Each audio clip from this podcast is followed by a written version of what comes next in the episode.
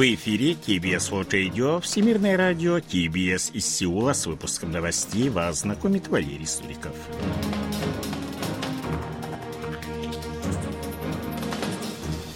Основные темы этого выпуска. Северная Корея запустила еще одну баллистическую ракету малой дальности. Президент Юн Су Гюль примет участие в саммитах «Осиан плюс 3» и «Большой двадцатки». В Республике Корея продолжается рост занятости.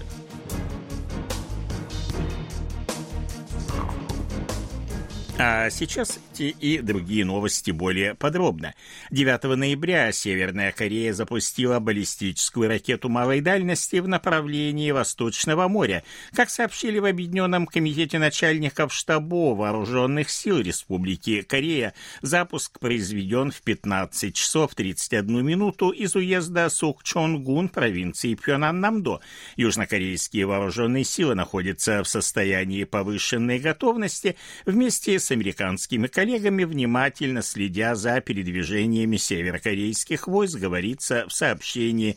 Не исключено, что запуск э, проведен в знак протеста против проходящих 7 по 10 ноября в Республике Корея командно-штабных учений ТГИК-22. Он может быть также приурочен к промежуточным выборам в американский конгресс, которые состоялись 8 ноября. С 11 по 15 ноября президент Республики Корея Юн Су Гёль совершит очередную зарубежную поездку, в ходе которой примет участие в саммите «Осиан плюс 3» в Пномпене и в саммите «Большой двадцатки» на индонезийском острове Бали. Как сообщили в администрации президента в ходе саммита Республика Корея-Осиан, южнокорейский лидер представит новую политику Сеула в отношении стран региона «Инициатива солидарности Корея-Осиан». Формат «Осиан плюс 3» действует с 1997 года с участием стран региона Республики Корея, Китая и Японии. 13 ноября Юн Цо Юль примет участие в Восточно-Азиатском саммите, где представит позицию Сеула по региональным и международным вопросам, а также обозначит стремление Республики Корея к активной поддержке принципов свободы, мира и процветания. Затем президент отправится на Бали, где 14 14 ноября в рамках саммита Большой Двадцатки выступит с речью на сессии по вопросам продовольствия, энергетики, безопасности и здравоохранения. В настоящий момент ведутся переговоры о проведении двусторонних встреч с лидерами разных стран на полях саммита Большой Двадцатки. Это, в частности, трехсторонний южнокорейско-американо-японский саммит, а также двусторонние встречи президента Республики Корея с лидером США и председателем КНР.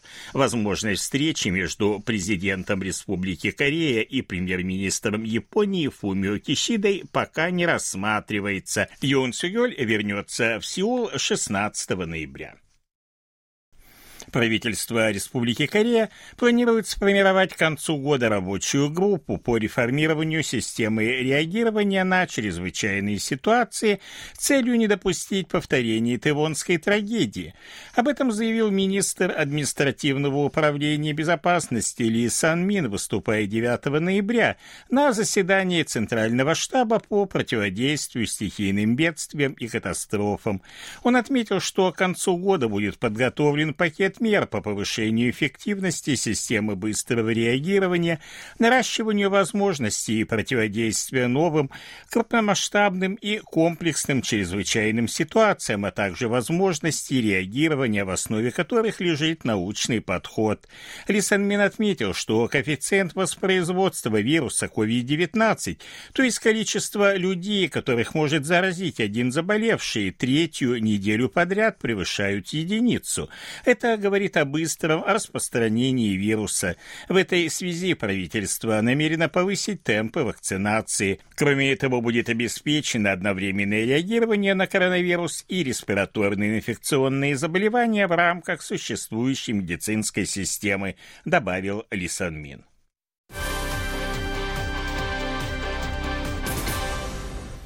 По состоянию на октябрь текущего года численность занятого населения составила в Республике Корея 28 миллионов 418 тысяч человек.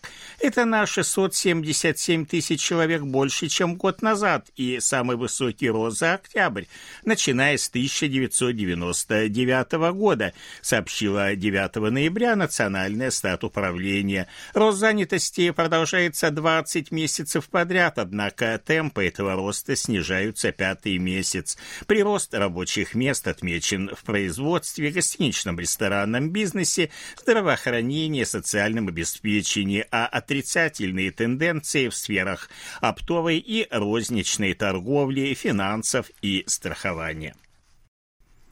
Южнокорейские компании испытывают нехватку кадров в ряде перспективных отраслей. Об этом говорят результаты сентябрьского опроса руководителей 415 компаний, проведенного Корейской Федерацией работодателей.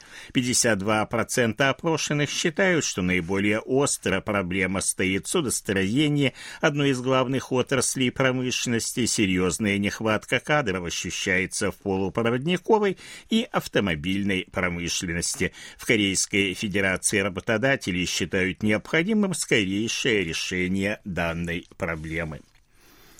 8 ноября Корейский институт внешней политики провел стратегический диалог Республика Корея-Осиан с участием экспертов из стран Ассоциации государств Юго-Восточной Азии по вопросам внешней безопасности. Как отметил директор института Хон Хён Ик, Республика Корея и страны-члены организации должны создать новое пространство с тем, чтобы противостоять геополитическим угрозам и вызовам, в числе числе которых противостояние США и Китая, поляризация мирового порядка. Он призвал к укреплению сотрудничества сторон.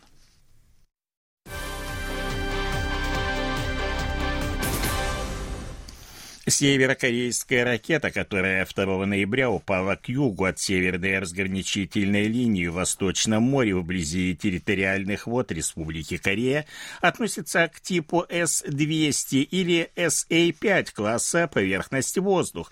Об этом сообщили 9 ноября в Минобороны Республики Корея. Обломки ракеты южнокорейские военные подняли на поверхность, причем размер одного из них составляет 2 на 3 метра. Данную ракету ракету можно использовать также по наземным целям. Военные заявляют, что ее запуск был спланированной провокацией, накаляющей ситуацию на Корейском полуострове и нарушающей межкорейское соглашение о военной области от 19 сентября 2018 года. Министерство финансов США расширило антисеверокорейский санкционный список, включив в него двух граждан Китая. Об этом говорится в заявлении, опубликованном 8 ноября на сайте ведомства. По его информации, двое граждан связаны с северокорейской авиакомпанией Air Koryo, находящейся под американскими санкциями. Данные лица подозреваются в оказании помощи авиакомпании в перевозке товаров для ядерной программы из Китая в Северную Северную Корею, говорится в заявлении. Ранее США повторно внесли в санкционный список криптовалютный сервис Tornado Cash, подозреваемый в отмывании виртуальной валюты, похищенной северокорейской группой хакеров Lazarus. Международное агентство по атомной энергии направит экспертов в Японию для проверки процесса очистки загрязненной воды с АЭС Фукусима-1, сброс которой запланирован на 2023 год. Группа из четырех специалистов прибудет на место в течение следующей недели. В их задачи входит сбор образцов морской воды, отложений и рыбы в непосредственной близости от атомной станции.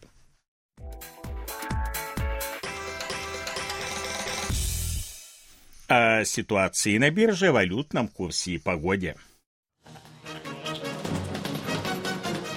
Главный индекс корейской биржи Коспи 2424,41 сотая пункта. Индекс биржи высокотехнологичных компаний Косдак 714,60 пункта.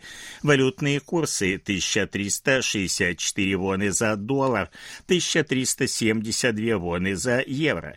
В Сеуле переменная облачность. Температура воздуха ночью до плюс 7, а днем до плюс 16 градусов.